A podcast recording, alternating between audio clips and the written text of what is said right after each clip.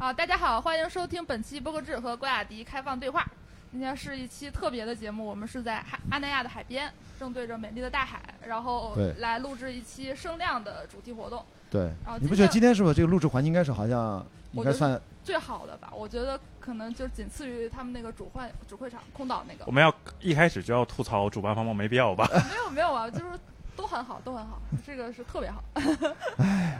怎么样？这个考个虑到视频，我们要不要先跟视频端也打声招呼？啊！不不用，不用，其实不用管视频它的记录，哎，这个就是一个话题之一，就是我们并不是要跟视频的观众互动，视频在我的理解，它就是一个客观记录，它不应该成为我们交流的一个干扰。我们并不是在直播，也不需要去跟 say hello 啊，各位宝宝们，什么刷个火箭什么，这都没有，它就是一个纯粹的客观记录。这是个。个，嗯，对，因为我知道雅迪老师这个是受 Joe Rogan 影响很大嘛，因为我我也是特别喜欢 Joe Rogan，他的嗯那个感觉就是说，呃，大家还是听音频内容，然后表情是一个辅助，是这样的。是的线下它的一些东西它是不可被替代的，但是它并不是主流。你像我们今天这个活动，我们为什么一定要在线下录制？就是因为我们几个人需要在一起感受这个气场。对。但是并不是说大家一定要看到我们长什么样。对。哦。那能不能既然有视频，能大家会看到我们长什么样？那顺道就是让大家挨个儿自我介绍一下。哎，对。因为毕竟咱俩认识，这两位其实我都是第一次见，哦，好，那嗯那那那从这边开始。要不从从您开始啊。呃，各位听友大家好，我是 Leon，是泛泛而谈 Fan Talk 的主播。呃，我本职工作是一个记者，然后业余时间在做一档，现在在我只在小宇宙上上线了，然后通过小宇宙在苹果播客上进行托管。不过我属于那种脚底板部的播客，只有一千三百多个订阅。我也比你没 多几千啊啊然后一样一样一样，比我们多，比我们多，啊比不可只多。然后我就就是以一种爱好吧，也是一种这种生活方式吧。然后因为我本职工作从事的这种新闻报道可能是偏严肃那方面的东西的，然后我觉得播客这个东西可能更软性一点，更有这种温情一点，所以呃，我大概有听五六年的一个播客的习惯了，嗯，大概是这样。那你自己主要的定位是呃，就是我吧我其实我一直想啊找这个定位，或者说叫锤得往哪儿锤。后来我发现我并不觉得自己是一个有可锤之人，嗯然后我就最后 OK，那我就接受这个事实，就是没有专长的事实，我就把自己泛泛而谈 Fan Talk 定位成一个实景播客，就是有什么聊什么，能拽到谁聊，咱就拽到谁聊。因为毕竟我可能也没有那么强的那种，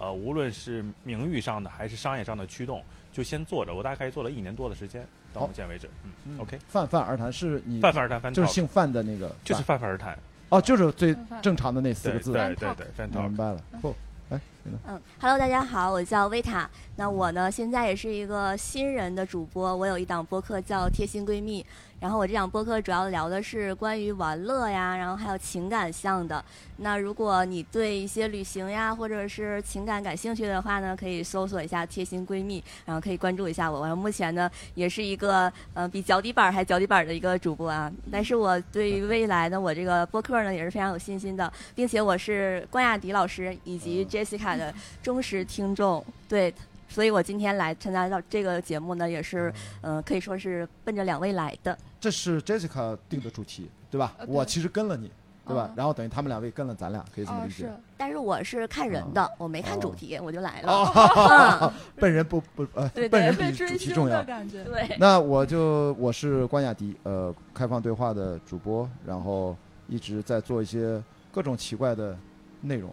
人家好像也没有什么垂类，已经不垂了。昨天晚上临时决定又做了一个子栏目，叫他跟我说，啊，我发现我跟很多女性的哦朋友的对谈，好像大家挺爱看的。我说单独就把这些女生的这个系列单独起个名字吧，至少已经有几期了。所以大概经常我也不知道为什么开放对话就尽可能的开放，跟你有点像。渐渐的找到了流量密码？感觉其实这个其实是也是危险的东西啊，但是呃，没有男生去真正的去，就是真正的展开去跟女生去对话，我觉得还是比较缺的，在至少播客这个层面上也比较缺。啊，是需要这种互相的交流，不同性别。现在都是男生跟男生在聊，啊，对，女生跟女生在聊，女生男生跟女 男生跟女生在互相有冲突和对立，其实都是有点过于的，就是不不平衡吧啊，所以我就做一点，嗯我是那个播客制的杰西卡，嗯然后我今天定这个主题，呃，主要还是因为有正好有这个线下活动和大家扣一个题，而且听完大家的自我介绍，我感觉不管我们的节目体量如何，我们都是播客的很深度的用户。都是深爱着播客的。播客制就是垂到播客这个领域，啊但你是不是还是在其他节目也做？只啊，不是主做这个？要主要是播客制。呃，去别的节目串过台，被骂的很惨，就是 为什么会被骂的很惨？不就串个台吗？就是因为不同的性别交流会有一些，呃，我当时去了一个全都是直男的节目，然后我聊东西我不懂，我是被临时拉过去凑个人数的，拉个人头，结果就是表达了一下哦我，就是不太开心，就被喷的。但是这其实这不展开讲了，哦就是就是这个性别其实也和也是一个特别适合聊的话题。如果都是几个男的，一个女的，那个女的一定会被骂。天哪哦好吧？啊，是那那今天这个话题好像嗯跟性别关系不是那么大。这个话题就是特别播客制。哦，其实我最开始的话啊题，我我自己也传了一局，是在二十三点到二十四点那个期期对对对，因为也是被调整的。对。哦。我我换了三次主题，我第一次主题其实也是跟播客有关的，就叫做那些播客陪我们走过的日与夜。后来我发现没有人报名，我就又换了两次。最后第一个报名的对就是维塔，然后我们晚上还会有一个再有一次对谈。哦，都是播客的这个重度爱好者，听起来。啊，对对对，包括你的我也有订阅啊，有哦，订阅感谢。感谢。就是我我感觉我们可能四个人就是看起来很不一样，但最大共性都是就是播客发烧友吧，就很少有人这么这么喜欢播客，对，在生活中很难碰到。所以呢，你觉得为什么想选择这个话题啊？呃，当时没想太多，就是觉得参加线下活动，但是其实之前老袁。然后他走了，然后他 之前一直总跟我聊线下这个事儿，因为我刚来公社工作的时候，我我就觉得播客是线上的东西嘛，他其实呃，为什么大家就是不线上录制？为什么就是他那么喜欢办线下活动？我觉得这个人可能是太爱社交了，他才喜欢办线下活动。哦，啊，就总觉得说我我听你的节目，我就可以了解你，我为什么还要在线下看到你？对，但是我后来待久了，我也办了很多次，跟我我们因为播公社有很多那个播客节，有播客生态沙龙，我在线下见了很多很多主播，认识了各种各样的人。我确实发现线下的东西是没有办法可以代替的，因为前些年互联网飞速发展会让我有一种错觉，就是觉得可以解决很多问题，但是后来发现其实还是不一样的。而我们现在这个时代可能走的太快了，但是很多很基础的东西被忘了。我觉得这里在这里面，你有必要跟就是很多嗯可能陌生的听友解释一下，这个播客公社到现在发展到一个什么样的阶段了。我之前嗯在北京的时候，在街边看到过，在一个透明的亭子里，然后是在办公。对对对对，现在是发展到什么阶段了？现在我觉得跟行业一样吧，就就是你说它是春天你也行，你说它过得不好也可以，就是那样。有正式在运转这个公司，哦，对，就是能能活下来吧，我觉得挺不容易了。啊但是你说过得有多滋润，那倒是也没有。就是这些年，我觉得能熬过疫情的公司，都是肯定它有过人之处吧。但是我们也不能说跟 JustPod 或者日坛那种是不是一个量级了。但是我确实我觉得我们在做一些可能和大家不太一样的事儿吧，尤其是深耕线下这点，包括您刚才说那个录音棚，我们之前在望京、三里屯儿。呃，郎园现在在 CBD 这个地方一直都有这个开放的录音棚。我们之前一直都是面向所有人，所有人都可以来我们这儿借，就是觉得说大家可能呃需要一个线下的场合，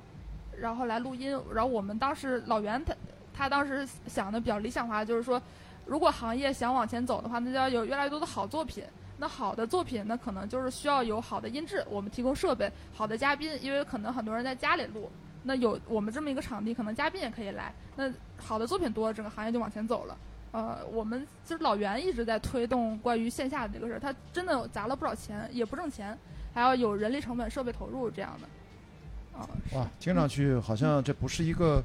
特别容易投入产出比特别好的一个事儿，哦，对但，但是它嗯内在动力又一直做下去了。那其实老袁是怎怎么说的呢？其实他应该在这儿，他应该来来表达一下。他应该来说，对，那他是怎么跟你表达这个事儿啊？他就觉得说，为什么现在所有东西要有什么线下门店？他说从来没有过，这为什么要有线下门店这个概念呢？就是好像因为只只有在国内，它好像是因为国内的这种互联网生态导致的线上过于过于发达，什么线上支付什么的。但是可能其实，在哪怕是在美国或者是很多很发达的国家，也没有说变成一个这样的时代里，他可能还是希望一些更本真的东西，而且他觉得这个才是可能更终极的一个，我理解啊，就是可能长期会渐渐的，就是历史会回归到这个范畴。嗯，嗯，哎，你是线下活动做的多吗？嗯去去参与的多吗？我这是头一次参加，啊，你看他还是就你们是重度的，他就是第一次。你呢？你参加多吗？呃，我确实也是，哎，之前三好坏男孩在北京举办活动，我去过一次，哦然后这应该算是第二次了。哦，对，然后我已经报名下个月十三号在上海的，上午我还跟杨一说来着。对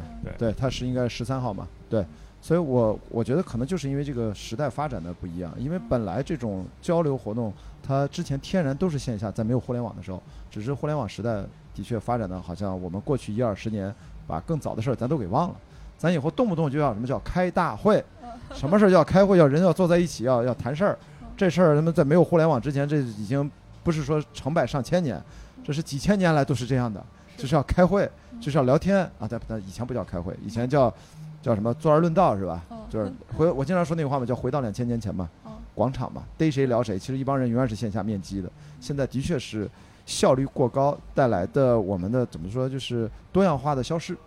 其实就是我们便利店越来越越丰富了，我们叫个外卖都连便利店都不去了，便利店已经够够便利了，还不行，还要直接送到家门口。现在播客就是因为这个线上录太方便了，嗯那或者说咱们几个人太方便，大家就其他人就就不待见观众了。其实本来就可以带的嘛，啊，看电影也是。其实像包括你们播客公社做的，在提供一个线下录制的场地，本身这个录制的过程也算是某一种类型的一种线下的活动。啊，是一开始我是觉得挺无聊的，就是为什么几个人聊天还会有人愿意听、愿意看？因为我又我们又不是什么名人，但是后来发现还真的是挺不一样的。嗯就我我们有的时候也会和一些商业地产合作，他们可能必须要请很多有名的人，可能人流量才能达到我们的那个，而且大家粘性都非常高，也不需要投什么钱去搞什么灯光舞美，就放个设备，几个人在那儿聊，大家就在那儿听，他外人都无法理解。对，这就是我跟樊玉茹在上海在做播客观影会，做了五场，然后可能接下来可能会做呃，还会至少做个十几场是不止了，因为我们是跟播客加电影来做线下。电影是一个很特殊的一个产品，它是公共消费品，谁都可以买，谁都可以包场。咱们在座的每个人，你觉得你觉得这片儿不错，我想拉一帮我们的听友一起来互动一下，映后交流一下，其实谁都可以。但是怎么做得好，有创意，怎么做到让大家觉得我们不是来花钱买票或者买比电影票还贵的票来看你们上班儿，你知道吗？对不对？就是要达到这个目的还是不太一样的。所以一方面我们在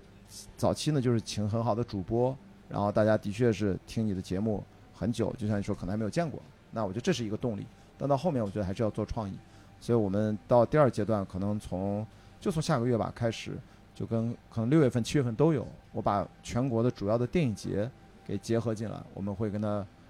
这种算是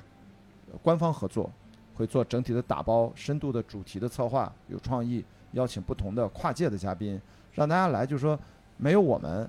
这个电影节，你可能都不会去，或者你去了之后你看不到我们组织的这些活动，参与不了这些内容。我觉得我现在其实就慢慢的，至少咱们说线下嘛，你之前呢可能就是播客本身的。就是，呃，可能最正常的线下就是大家在现场录制内容。那我的线下，我是希望我在探讨一个播客 Plus，可以 Plus 很多很多，都是跟线下有关的。应该播客 Plus 电影啊，播客加电影，那就是播客观影会。那我现在可能我开玩笑，从商业模式的角度，播客加播客 Plus 知道吗？探店啊，然后正好我有有朋友在这儿，我觉得一农在这儿，因为他探店经验很多吧，应该。只是那是运动，它是运动方面的，生活方式类，生生活方式类，所以就是很多女生都知道探店嘛。那我觉得播客为什么不能跟探店结合呢？所以我就拉了我的两个好朋友，就在我早饭的上海的街头，在那个 Crave 是吧，在东湖路那儿往那一坐，然后跟店长打一个招呼，也是个老外，也很开明，说你就录嘛，我们找一个角落，不影响其他的顾客，不像今天，今天有背景，因为都是来参加播客的，其实拍到也无所谓。但是像我们街头，我们就尽量不拍到其他客人，不打扰别人。呃，背景里面都是路人，所以这个等于是播客 plus 了探店模式。所以我我内心想的就是，怎么能够让播客的这种生产内容的形态，它能够跟更多元的其他的主题和跨领域去做 crossover，做这种交叉，然后还能是正现金流。我永远关心这事儿，所以我听到老袁赚不赚钱这事儿，我也很关心。能挣现金流的稳定出产，品质比较稳定的内容。我觉得这个事儿就可以持续下去了。就像那个关老师刚才提到的，呃，播客加呃播客加电影啊，然后播客加探店，其实也是一种跨媒介的一种合作的形式。啊，但是，呃，但是我其实有一个呃问题蛮好奇的，因为大家都觉得就是可能是视频直播对于咱们只说举探店这个例子啊，对比如说视频直播可能更直观，然后甚至可能转化到商业的购买行为也更直接。所以你希望播客跟直就我好奇的是，那就是就是这这个播客跟这种视频直播探店，它的优势是在哪儿呢？以及它这个商业转化的这个链条是我说的探店不是说直播，我觉得播客跟直播是另外一个话题。我说的探店只不过是说，就像今天一样，我们等于来探店了 Bar Lotus，对不对？其实等于我们就这一段啊，比如说我们现在要感谢啊，这店长不知道在不在，我们要感谢这个场地的提供方 Bar Lotus，它是在阿那亚的靠海边的，比如说六期的某一个位置，我也不清楚啊。那我们是什么感受？咱就随便聊两句。我觉得，哎，我就选择了二楼，只要我们这儿看海景，比一楼看海景画面更干净。我们刚才也可以在一楼录，对不对？其实我们聊这些内容，实际上给了场地很清晰的一个介绍，而且更完整。一分钟、两分钟、三分钟、四分钟，只要咱聊这个场地，觉得聊嗨了，咱播客六十分钟起，那你给个三五分钟聊聊这个场地、这个店的感受，咱坐在这儿消费、喝东西都可以。其实跟生活方式类的博主去发小红书做的那个图文的探店，其实起到了类似的效果。我说的加探店模式，就等于我把播客的录制场景从它那种玻璃房子在广场中央，或者是在一个商业的那种帽里面，我们直接搬到了一个消费场景里面，很具体的一个餐厅、一个 bar、一个咖啡、一个一个任何的一个街角，我觉得都可以当成我们录制的背景和场所，然后顺道在节目里面算是跟人家口播，还是很自然的提到，因为人家免你个场地费。如果你这个模式建立起来，就像我们做播客加电影一样，一开始是我们自己是靠听友的支持，靠电影票来覆盖场租，但是你的影响力做大了之后，片方会主动找到你，哎，这场场租我们出了吧，你就爱聊什么聊什么。但是我们觉得这个内容挺好的，我就愿意把我们的录制的视频的这种录下来的素材给人家备份一份儿。你们万一顺检一下，觉得哪段聊电影聊得好，你们拿去做宣发物料呗。那么如果就刚才说这种模式，一开始是我们蹭个咖啡和我们正常消费，如果你的影响力有了之后，人家是邀请你来这儿录。只要说你顺道提一下是在哪录的就可以，因为我们是视频的，所以这个线下我觉得跟视频博客的形态很重要，它能够体现出它的优势。如果是音频的话，就会受点局限。我这像个意思现在这个呃视频播客在你的整个播客这个制作当中占比，现在能达到百分之我的播客几乎都是视频播客，只有在条件不允许，比如说我去串台，人家不是视频的，人家可能还不愿意出镜，那基本上我就音频吧，我也无所谓。但是如果是我自己发起的播客录制，而且我请的嘉宾，其实我请的嘉宾大部分是不太介意出不出镜的，无所谓，因为我们一般都是聊专业问题。他其实你看你不会在乎这摄像机的，你不用考虑视频跟你有什么，跟你没关系，所以跟录音频没有区别而已。所以我觉得对我来说，能做成视频全都是视频的。这是我的一个心态。你说的直播是另外一个问题，直播就是潘乱那天不是我们俩在街边录了一期嘛？他是就喜欢做视呃直播，但是做直播我为什么不着急做呢？我是觉得未来其实直播是录播课最好的一个方式，就是它能够把共创那个话题结合进来，但是绝对不是现在的那种直播，就是卖货的直播。其实你可以做内容的直播，也可以做得很好，而且你可以不用互动性那么强，因为最早 Joe Rogan 早期就是直播节目。他就是跟他几个哥们儿在做直播，后来变成了录播，所以他们的内容才习惯做那么长，因为他们一直播就聊就聊两三个小时，所以后来他的内容都是两三个小时。其实直播是未来一个很重要的一个形式，但是现在我们对直播的理解就基本都是在直播卖货，啊，窄化了。嗯，没办法，因为要赚钱嘛。对，直播怎么赚钱，我也觉得很头疼。我只能把它当成一个，呃，让大家即时的能够看到我们录的内容。比如现在我们立一个手机在这直播，可以吗？当然可以。但是我为什么不做？我跟潘乱不一样，因为我是 OK 的，但是我没法要求身边的朋友一听说这在直播，他会紧张，嗯他会语言表达的不会那么的流利，甚至有些不是还要有大纲啊，有什么的，因为他们的播客录制不像我，我录的全都是不剪辑的，是一条过的，而且我上传基本上就是录制的全过程，直播对我是 OK 的，所以我有的时候还有一些内容禁忌的问题，国内审查红线的问题，万一你是跟不熟的嘉宾，而且聊的这个话题可能不知道走向哪里，我们做播客观影会都尽量不直播。就是因为你不知道站起来的观众是谁，他会对这个电影发表什么言论，我们录下来没有关系，后期我们会自我的管理一下，是为了让这个节目能够延续下去嘛。好吧？这是我大概的感觉。像现在，比如说做视频博客，这些视频您录下来，对都是呃其他人帮您剪，还是您自己剪？这个其实因为它都是要瞬剪，就是比如说今天这个场地有限，因为刚才还有侧拍的老师在这儿，我如果架三个机位都不方便他来回走动，我就两个就够了。这个机位你看偏向你，那个机位偏向我，或客观。后期呢，谁说话镜头给谁，其实就是要我们一般叫好莱坞的三镜头法，不是学电影的吗？这是一个最常见的。如果是咱俩在这儿聊天，就是正反打加一个全景镜头。现在我们是四个人做，这里面有一个轴线的问题。就目前来看，毫无疑问，我们的轴线是在这儿，对吧？还是正常的双人是四人，但如果三人的话，轴线会不一样。这个是无所谓，不重要。剪辑不用动脑子的，谁说话镜头切给谁就好了。所以它叫瞬间。这件事情，任何一个年轻人都可以做，而且未来极有可能是人工智能就取代了。所以这些问题我们都不用去担心的。你以后把三个视频素材扔上去，你可能用自然语言跟它互动，说把这个视频把我声化进行对。为什么要打个板儿呢？因为我们的音音频单独录，视频单独录。那个视频我没有接那个指向性话筒，因为环境音的问题，用这个电容电呃用不要用电容麦，用我们的动圈话筒，环境声几乎很难进来。这样的话，两边一贴合一合板儿，然后瞬间就 OK 了。这个事情对我们做电影的制作来说，其实是非常非常容易和基础的事情。但是对于可能普通的播客的主播，他如果没有视听的素材的基本的学习的话，他会觉得有点远，他会觉得有点难，他会觉得剪辑的时候有点慢，消耗时间大。那我自己的角度，我是跟 n a v o 对吧？你也知道 n a v o 他说那样很重要，你给自己定一个单小时的成本，所有的低于这个单小时成本，所有的事儿我都不做，要尽可能的外包出去。比如说我开玩笑，我要自己定我的单小时成本，我瞎说啊，五千块钱。我其实我现在把这个包出去让别人瞬间多少钱呢？一分钟五块还是六块？呃，五块的话就是三百，就是我以成片剪完了是一小时咱们的对话内容，我就付他三百块。这个价格是可以波动的，无所谓。我只是举个例子。那我的单小时可是五千块，我觉得我的一小时要不就用于休息，要不然就应该，比如出去什么什么活动是按小时算。所以只要低于单小时这个收入，如果我要包出去要五千块或者四千块，我就不包这，我就自己干了，因为我值这个钱。但是这种劳动为什么只值三四百块呢？所以我觉得未来一定要被人工智能取代，我们的脑子和人力应该去干别的，好吧？所以说这个视频是为了好商业化。比如说今天如果有任何的品牌来，就这杯子，如果这杯子是我们的赞助商，就应该全程在这儿出现，你一直拿着在喝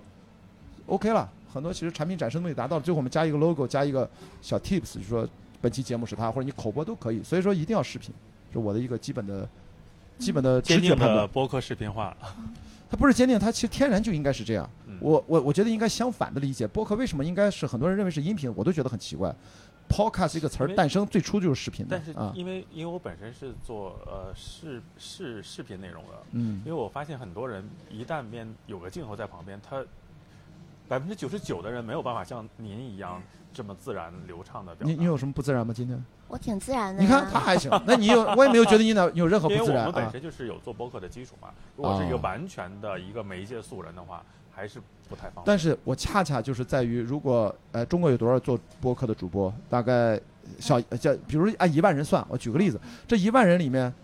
你觉得就是一万个做过播客的主播，对镜头你觉得会介意吗？哎哎哎，一农介意吗？你觉得？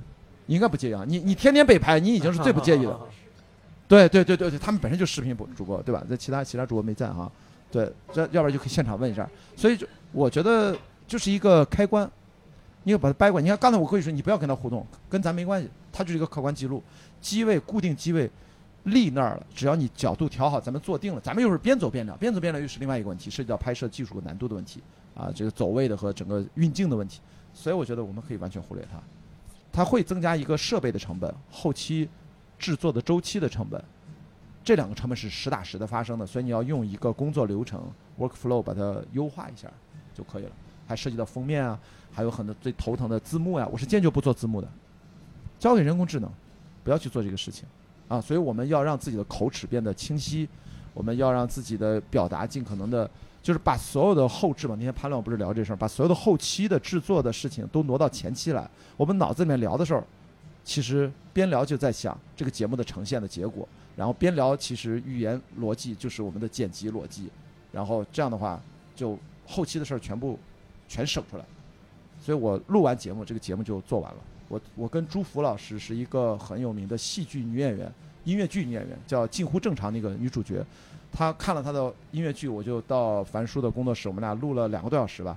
录完了之后，三十分钟之内，我这节目已经上传完了，在喜马拉雅。就你们现在听的那版，就是我录完半小时内，我什么都没干，掐头去尾，然后就传完就完事儿了。所以我觉得这样的话能够稳定的输出，你就不用去为后期找，这是纯音频的，视频没有，视频又要瞬剪，是过了几天才传的。啊，好，就是还是说回这个刚才您说那个播观影会，我觉得特别有意思，因为线下活动它有一个优点，就是可以和不同行业有一个深度的结合。可能之前最典型的就是和脱口秀行业有谐星聊天会，这个绝对对是头部的播客，他就开创了一个模式，因为他打了一个样儿。就嗯之前可能就是老袁他也想推过，就是让脱口秀演员去现场带着观众一起录制，但是没有人做，就是感觉大家觉得为什么要做这个事儿？但一旦有一个人做了，大家就会跟风。就是我觉得关老师这个视频播客，其实我觉得可能也会是一个开关，可能越来越多人就会觉得就是应该视频播客，它就是应该播客的标配。呃呃，我希望是，但是我也知道是有点难度。你会你会做吗？你觉得？视你说频播客视频播客对视频播客，或者说播客的这种线下的这种活动，我觉得我跟您想法是一样的，我也觉得播客从来就不应该就只是音频这种形式的。你可别被我带跑了。我只是，我没有 但是我的确，但我的确我说这话，其实三年前我就在讲这话，我也其实干了两三年，我倒不是说今天一时兴起啊。但是我有一个别的想法，就是嗯我觉得可能，呃，如果只是在这儿坐着，这么就是大家看我们，如果是这种形式的看两个半小时，可能会觉得没有看的那个必要。嗯，对我是有这种疑虑在，但其他方面我是觉得播播客完全是视频，可以视频的。明白你这个其实给了更高的要求，其实本质内容上，对，就是这你知道吗？就我们在 YouTube 上，如果你有 YouTube 上去看视频播客的一些经验，因为我们要知道一件事情，在播客，我说你难听的，就是像我们电影行业一样，电影中国电影为什么发展不好？因为最聪明的人他不来这个行业，为什么不来？因为他赚不到钱。播客也是一样，嗯，就是现在我们播客处于的这个状态，在我看来就跟没发展一样，因为最聪明的人没在做这个事情。在播播客在美国是什么概念？如果您说那个电影就是还不够发达的话，那播客肯定就更是。是的，所以我今天聊所有的概念，我们并不在聊播客，而是聊交流本身它最应该呈现的最佳形态。我们距离那个东西很遥远。我为什么举这个例子？伊隆马斯克上 Joe Rogan 的节目两次，我应该都看了，包括现在 Altman 就是 OpenAI 的创始人，包括所有我刚才说的 Naval，他可以请到任何他想请到的人。美国前总统都上过，就是在美国最聪明、最厉害、最有权势的人，他们现在都在反复的去上播客节目做客，而不再去公共电视网和有线电视台。那个的受众，你知道 Joe Rogan 他现在是全世界单期节目观众最多的节目，所以他的影响力已经证明了他的内容是做得很好。那为什么可以做到这一点？就是因为人家就是坐那儿，不止两个小时，甚至三四个小时，人家就是聊天，什么都不做，但你就能听下去。嗯你不一定看，你可能是息屏的，你也可能是亮屏的，所以这就是我觉得提出更高的要求，就是我们聊的内容是不是真的 inside 真知灼见，是不是真的大家特别关心你脑子里面的那个精神世界，你能够通过语言表达出来一部分，然后大家去感受一部分，而且你是完整的表达，而且是。不厌其烦的，这就是我对谐星聊天会，我觉得这是非常早期的形态。大家去那儿干嘛？我其实到现在一期没听过。嗯我想问一下，它是就是现场脱口秀的录制和互动是吗？啊，对，呃比如说他们今天定一个主题，我们聊一聊国产动画，然后主播先分享一下自己可能呃我看过什么作品，然后我对一些感受，然后再问问大家，然后比如说啊、你是几零后，零零后的朋友，你们看什么动画？九零后的那样的。他其实他准备非常强，他会有非常强的策划，就不管这个听众讲成什么样子，他能保证他这个流程还有主播的发挥非常稳定，能在一个九十分，听众可能给他加分那样。但是他这个就是因为太重了，所以他更新并没有特别持续，不然的话，他这个模式其实非常理想的。现在他是固定的主播是吧？他也不请呃外面的嘉宾，等于是基本上是五六个主播来回换，他们有一个哦主播库，因为那个对主播要求非常高，你又要能表达，就是你讲内容能力也很强，你要能互动，大家东西能接得住，对就是这样的。但是实际上就是说，大家都知道，即使这么重的策划，其实当然咱们看那些播客，它也是有策划的，但是它只是它不是一个开放系统的话，它会自己很累，它会押宝这几个主播。我做开放对话，其实我大家会觉得我更新不，我做，其实我现在有很多很多备播都没有去放出来，至少一一两百期肯定是有了，就是特别多。我是一直在录，我也不着急放，因为我觉得这就是一个对我来说是一个训练。大家觉得我好像一直在输出，其实这是一个很大的误会。我是把输入当做输出，其实我在输入，我每次录都是开放对话。嗯比如说 Jessica，其实她做播客工会线下活动经验比我多，今天聊很多内容，其实是她的意见比我更权威一些，因为她做的比我多。啊，不敢不敢，不是，肯定你的线下播客的活动肯定做的比我多。参与的多，反正。反正我们请的嘉宾，可能你在你的专业领域其实都是某一方面的专家。那我更多的通过这种对话和录节目，其实是我提高的很多的，所以我并没有把它当成我要掏心掏肺，一定要怎么着。所以我觉得这个对我是尽可能的是开放形式，我们是那个 open 一点，就不同不同的 API 接口可以链接不同的人，那我就可以一直做下去。像他聊天协进会，等于他把所有的重担通过一个编辑团队要落在自己身上。他如果不对外去请那种，比如说聊动画，九十年代动画嗯，那按照我的我们做，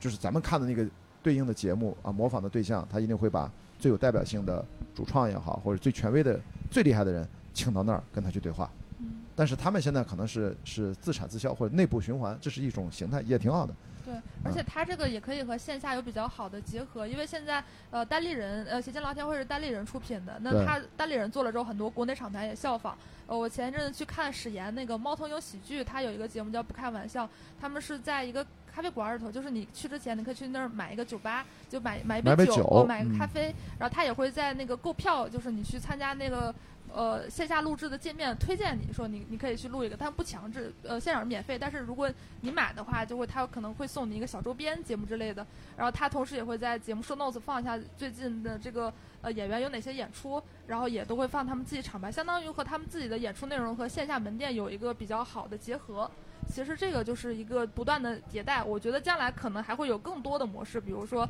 大家可能越来越多演员把播客当成一个宣发，这个已经开始有了，可能还会有更强的迭代，或者讲一些做一些 PR 公关和或者之后的一些反应，这个就是我们没法预测，但是它一定会越来越有的。你说到那个，呃，我插入一句，你说到那个演员把这个当做，其实那个前一阵刚上映的那个呃宇宙，哦，探索探索俱乐呃编辑部，他就上了好几档的头部博客做宣发。嗯对，这个现在好像是很多呃影视作品的一些标准动作，像《灌篮高手》就不需要去做任何的动作，大家像《铃芽之旅》，就是大家自己会主动去做，这是一些热门的内容嗯。其实你越有的时候主动去找播客做，其实我现在觉得还是要看你片子本身，除非你是特别厉害的演员，没有上过播客做过嘉宾的，我觉得那可能会带来一些呃不一样，不然的话，其实它就是一期内容，对电影的宣发有帮助了，但是应该还不是决定性，因为播客太小了。大家只是说，你可以借这个机会，对于演员个人很好，他可以有一个机会完整的有人不少人吧，因为一个他如果是一个头部博客，还是不少人听他在荧幕之外的语言上的敞开心扉的分享一下，还是有这个好处的。我觉得你说那个线下，我我觉得未来就是可能都不应该叫播客这名儿，我就巴不得就是把这个名儿都打破掉，就是它本质上不就是人需要表达和聊天、倾听和倾诉嘛？其实本质是这个问题。那这最核心是情感交流，所以不管什么人，以后如果大家都意识到你想跟大家聊天，你会聊天，你会倾听，你会互动，你不需要是一个脱口秀演员，嗯你都可以去一个朋友的酒吧包个场，发一个朋友圈儿，今天下午五点半我在 Bar Lotus，你看我又口播了第二次，对吧？然后二层这个地方大概能装三十个人，然后每个人买个票，我就今天想跟大家谈那么一个事儿，大家愿意来就来，我就坐在这儿背对大海，啊，大家面朝大海，我来负责大家是吧？春暖花开一下，看行不行？其实他不需要是一个什么职业身份，他甚至都不需要是个主播。我觉得每个人什么时候都意识到，其实我也可以，我也不需要面向全世界，可能就是我的一个小兴趣爱好、小社群里面的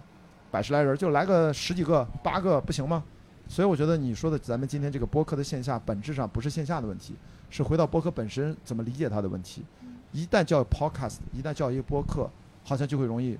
把这个事儿又限制住了。它不就是倾听与倾诉嘛，交谈和独白嘛，嗯对话和单口嘛，它这个只要不就只这么几种，剩下就是我们要情感交流，我们要在同一个这样的连续时空体下面，就是一个场景里面，我们要面和面来聊，要不然的话就变成了就是搁一个手机做直播，大家在线上看。我我要是觉得是不是从你的观点来说，他们谐星聊天会应该就不会搞直播，因为他们要卖票，对吧？啊，他们试过一次，就是效果不太好，也不是说为了他们线下卖票，其实也不挣钱，更多是一个确保大家能到场。不空置，因为他们那个成本确实没法靠门票 cover 掉。但是他说线上就非常尴尬。就我自己有一个很个人的体验，比如我我如果是跟一个人线上采访，因为我我的工作需要采访，我就觉得我不认识这个人，哪怕我们俩是视频采访，但是只要咱们两个见过一次面，哪怕就是点了个头，我都会觉得我认识你。这是一个非常人本能的东西。我不知道这是不是我个人的经验，但我跟很多人聊过，他们其实有类似的感觉，就是人和人之间的这个线下是没法替代的。呃，我还有一个关于播客和线下的结合，是我自己一个，也是一个很个人的经历，就是我之前去参加一个播客叫“不合时宜”的线下活动，因为他们是一个人文社科类的。对，一开始聊天的时候，就是前面三个人主播讲一下，然后嘉宾来讲一下，都是那种很。我觉得是稍微有一点不是很接地气的东西吧，就大家的那个氛围是有点冷。那天也是冬天，相对来讲大家就感觉不是很热络。但后来他有一个应该是厂牌合作还是他们的朋友，有一个摇摆舞的老师上来了，然后大家突然就是把大家分成了大概几十组，大家开始跳舞。我明显的感觉出来，就是整个活动在那个之后完全变得不一样了。就是听众之间就互相聊起来，就是主播当时孟长过来找我们，我们都没空理他，就是我们自己已经熟起来了，因为有一个音乐，因为有一个肢体接触的互动，所以大家一下子那个气场就变了。所以包括我后来看日坛出了一个节目叫《一起跳舞吧》，他是请呃呃舞蹈老师或者舞蹈学员来讲自己的那个内容，然后他们也会配一些视频。其实我觉得这个形式特别特别好，因为。就是播客和线下的结合，不仅仅是说和脱口秀、电影这样内容产业，其实像舞蹈，它某种程度上也是一种内容，它更偏情绪向。那这个东西可能你只做播客是不够的，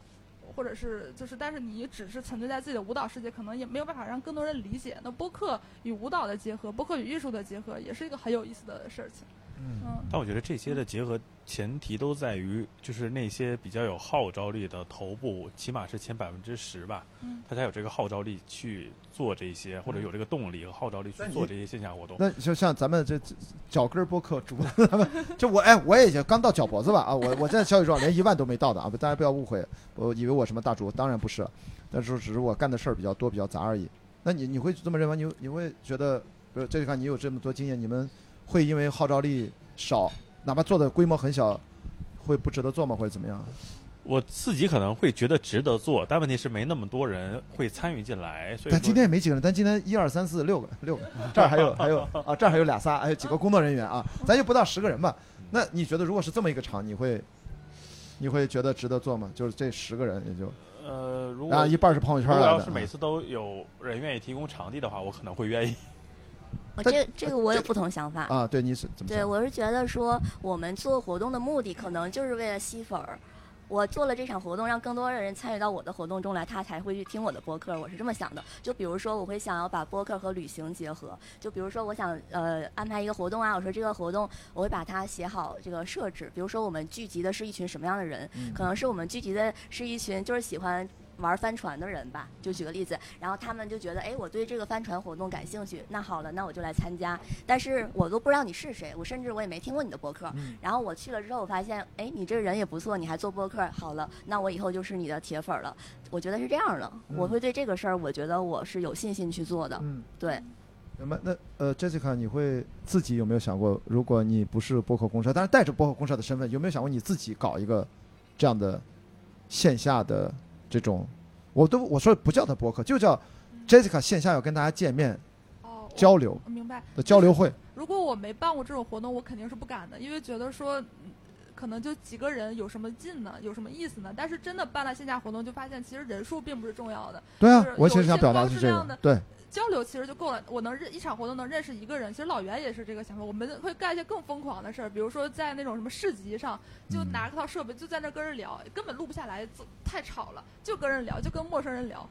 就是可能那一天聊下来，就是可能能认识一两个人，可能和我们有关系，可能甚至都接下来就再也没有联系了。但我觉得还是有意义。你经历过你就知道不一样，因为线上在中国这个迅速发展，它确实改变了。就我们很多人非常焦虑，可能很火的主播想啊，我我上期五百万播放量，这期四百八十万，我怎么办？就是明白会被这种东西给淹没住。其实数量不是最唯一重要的。我觉得这事儿咱们不能咱干聊，咱们哪怕就现场验证一下啊！我请这个在座的这几位谁胡同，呃，呃悠悠来，你既然来都来了，那个你过来，我我听听你的想法，就是咱就假，因为你不认识他们三个，然后你拿着话筒，你来说说你对线下你会，因为你在网上可是几百万的关注啊，然后你有没有想过，你就在群里面发一嘴说。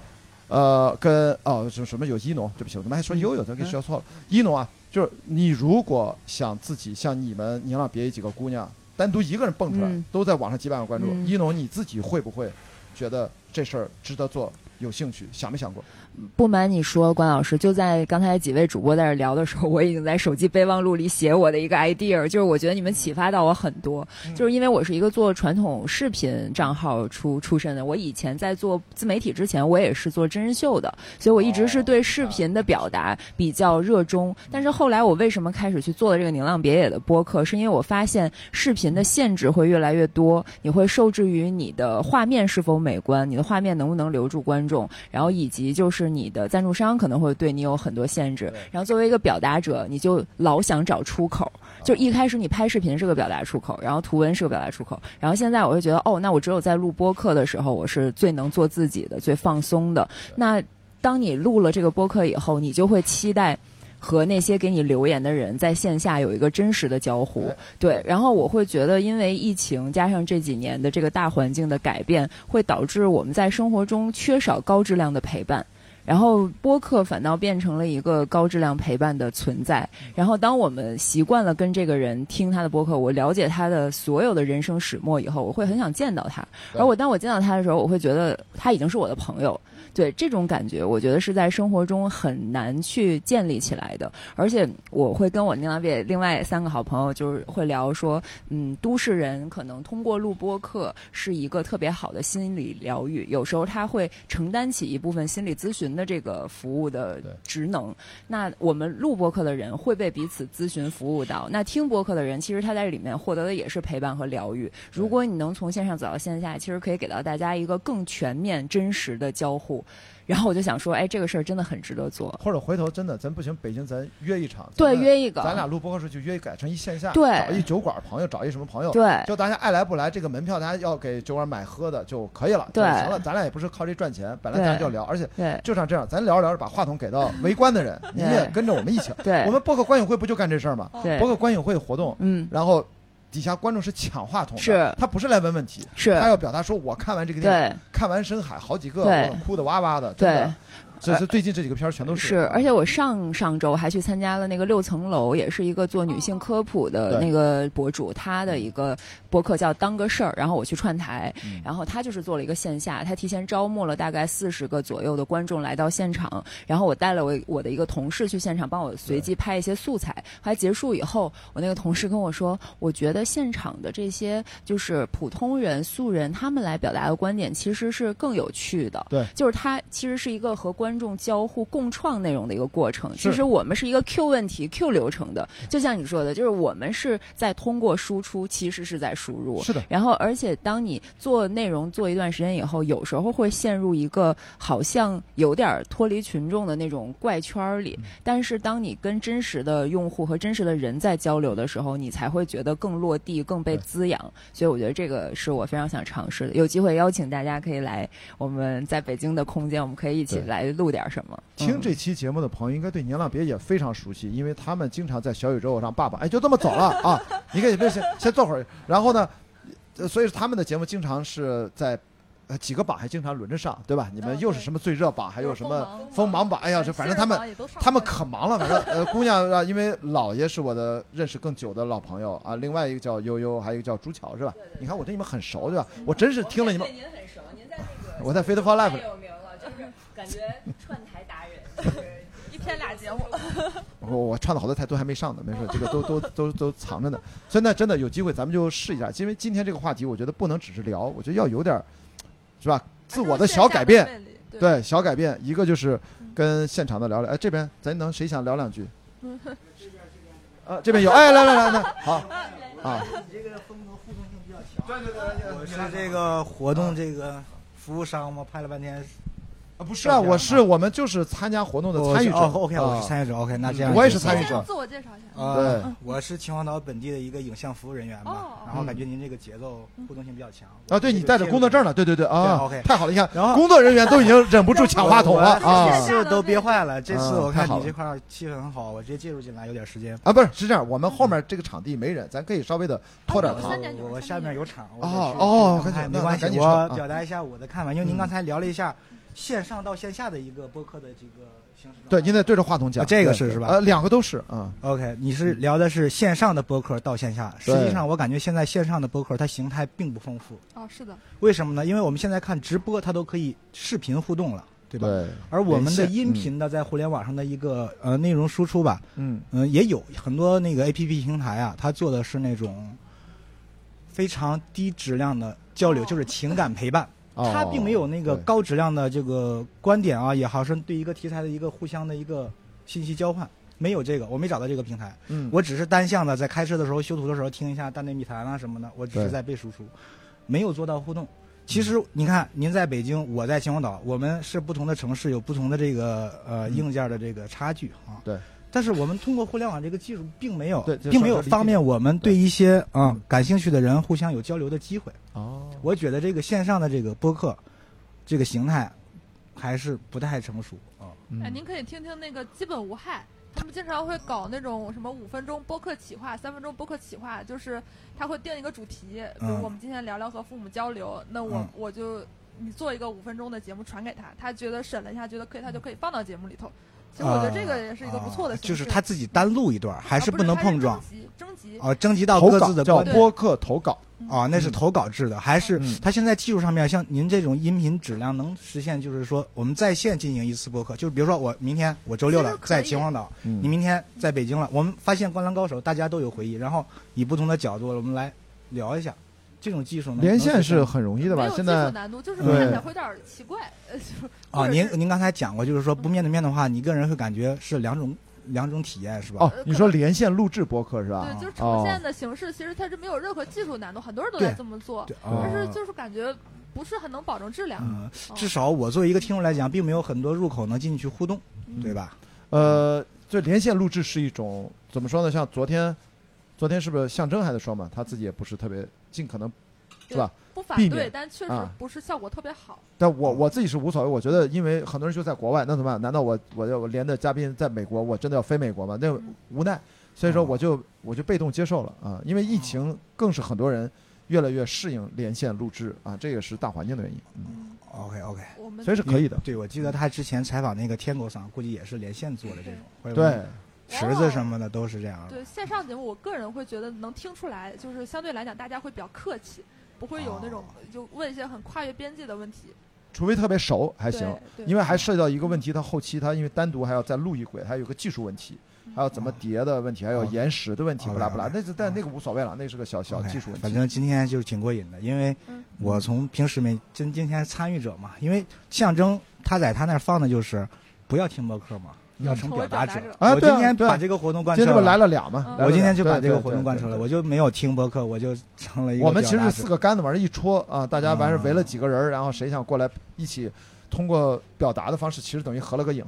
就类似对吧？我们就是那个啊打卡点，就是这个感觉。种播客开放麦吧，可以理解。啊对啊，能理解。好，啊，那比如说，如果我们几个是在线上录，你特别想表达，你你你，如果你是在线上有那个功能，你会点那个连麦吗？像 Clubhouse 那种，因为这可能跟亚洲人的个性有点关系，就是大家不太敢用声音或者用视频去表达。那倒没有，我本人是挺爱表达的，平时哦就是属于比较闷着，哦但是内心戏特别多，然后我就特别爱玩那个鹅鸭杀嘛，就感觉特爽，你知道盘的时候那种，我不知道你们接没接触这个游戏。因？为就是没办法，就是刚才说那种形式，在国内好像这个产品很难上线，嗯。因为各种的技术层面问题、官方的问题，所以哦那种音频的大家踊跃举手等待上线发言的这种产品就没有。哦，那个啊。我就是不是直播，也是录播吧，也行那个是直播，哦，那个是直播的，啊那那个肯定是难度很大。对，他他你像我上来肯定跟你们不一样，嗯我逻辑肯定混乱，你们都有经验什么的，那肯定后期的修饰的成本要大了，然后直播它也我其实当时我用了呃 Clubhouse 那一段时间，后来国内有一个对标的产品叫 Man Club，当然现在也也慢慢的也变体了。我当时最重要的一点就是，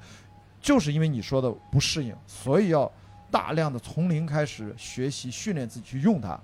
哪怕最后你什么都没得到，就得得到一个你的语言表达能力提高了，你的逻辑思维能力提高了，嗯，那也很值得呀。有这么一个互联网产品，有这么多线上不同的主题的叫 room，都在开放的 room，你可以不用敲门直接进去。啊，有的是比较敲门的，甚至有的还付费的 room，在你你就随便进去听完了，你可以举手，轮到你的时候你可以发言，就训练自己的当众发言嘛。其实我觉得这个对我们现在几乎每一个都市人，其实就是一个基本功训练。嗯好好，我再说一个最后的观点嗯。就结束了啊，因为我本身最早做了几年编辑，嗯。然后我现在又做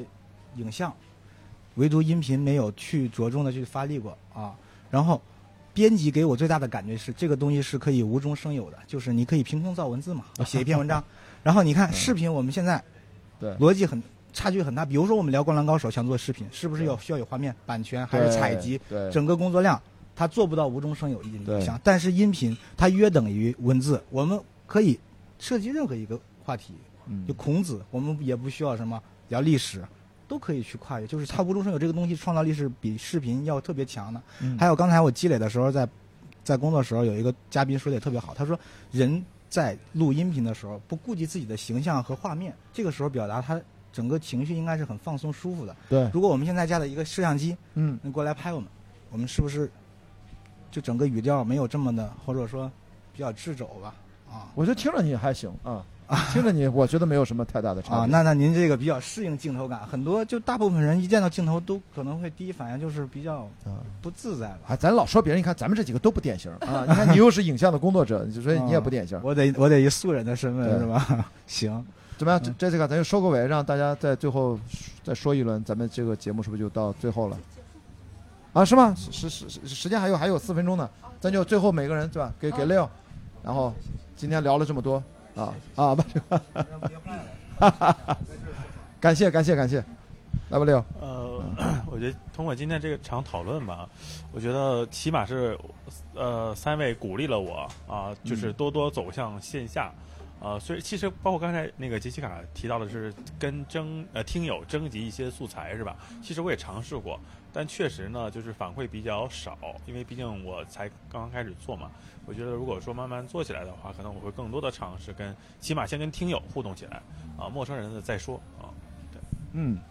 你呢？维塔，呃，我是觉得今天这个活动之后，我会更加多的参与到这个线下的播客的活动吧。然后我觉得就是以后，我希望我可以先把这个，就像我刚刚说的那一点，我可以能够就是找到几个好伙伴儿啊，然后帮我一起把这个呃线下的旅行然后搞起来，然后顺便就是看看能不能。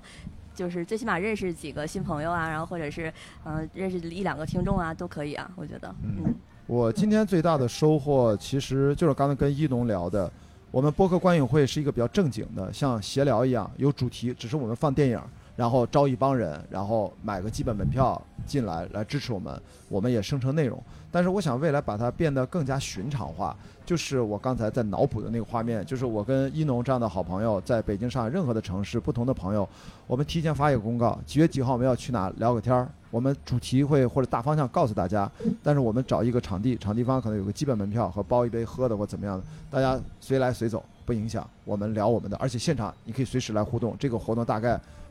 一小时、两小时还是三小时，咱们走着看，只要跟场地方提前协调好，你是个半包场的形式就可以。我希望能通过这种方式，我不想就像今天可能只有十个人，还有已经有两个人加入进行了谈话，这个比例就百分之二十吧，其实已经不低了。对吧？从百分之二十的角度来看，那我觉得我想把它整体体量缩小，把它变成日常化、寻常化，这个才是今天咱们聊这个话题播客和线下的这种可能性。我想到这种很正常的形态，在国内是否是值得做的，我也不知道。我是打算试几场，没准回头跟 Jessica 在私下交流的时候，或者回头咱们在网上听到我在线下录的版本的时候，我现在先走上了街头，在带着这个生活的环境，但是我想如果带着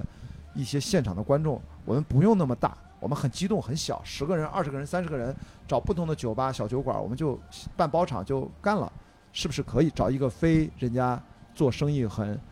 就是热门的时间，找一个没什么人顾客的时间，我觉得应该是可以的啊，这是我今天的最大的一个哦收获。我最大感受可能就是比较形而上吧，就是我觉得现在这个表达越来越多、越来越门槛越低的时代，其实反而是需要更多表达，就是要让更多人去表达。就包括我们刚才这两位听众，我就觉得这种感觉特别特别好，就是不像以前一样，我们只能就听着广播或者是只能看着那些人，我们不需要用更多的线下或者线上的方式来促进大家去倾听大家。其实我觉得这是播客更大的意义，不是只是大家听我们说，是我们让大家说，让大家的声音被更多人听到。我觉得这个是确实很很有意思。嗯，所以那最后感谢我们今天这一个小时非常快，我们最后还是要先感谢象征啊，搞这个对，包括这个声浪呃声量。哦，声量这个对，The Power of Voice，呃，我们没有什么 power，我觉得他们主办方挺有 power 的，把阿那亚肯定是补贴了不少钱才能把这个活动做下来。特别好，对然后当然也今天这个感谢这个 bar，你看第三次口播，你看头中尾我们多么 商务嘛，感谢这个 bar Lotus 是吧？至少给我们今天这个录制的过程这这个 view 这个 view 让我们的心情好了很多，对，对吧是吧？这是我觉得今天我录的第二场啊，我觉得应该录的这个状态还可以，两场三场，后面还有四五场吧。我天，可以可以。我到凌晨二十四点还有呢啊。好吧，那谢谢我们现场的这几位朋友，虽然没时间来不及了，本来想让你们也发言的，好吧，谢谢大家，我们今天整三点整哦结束，好，拜拜拜拜感谢大家。拜拜。拜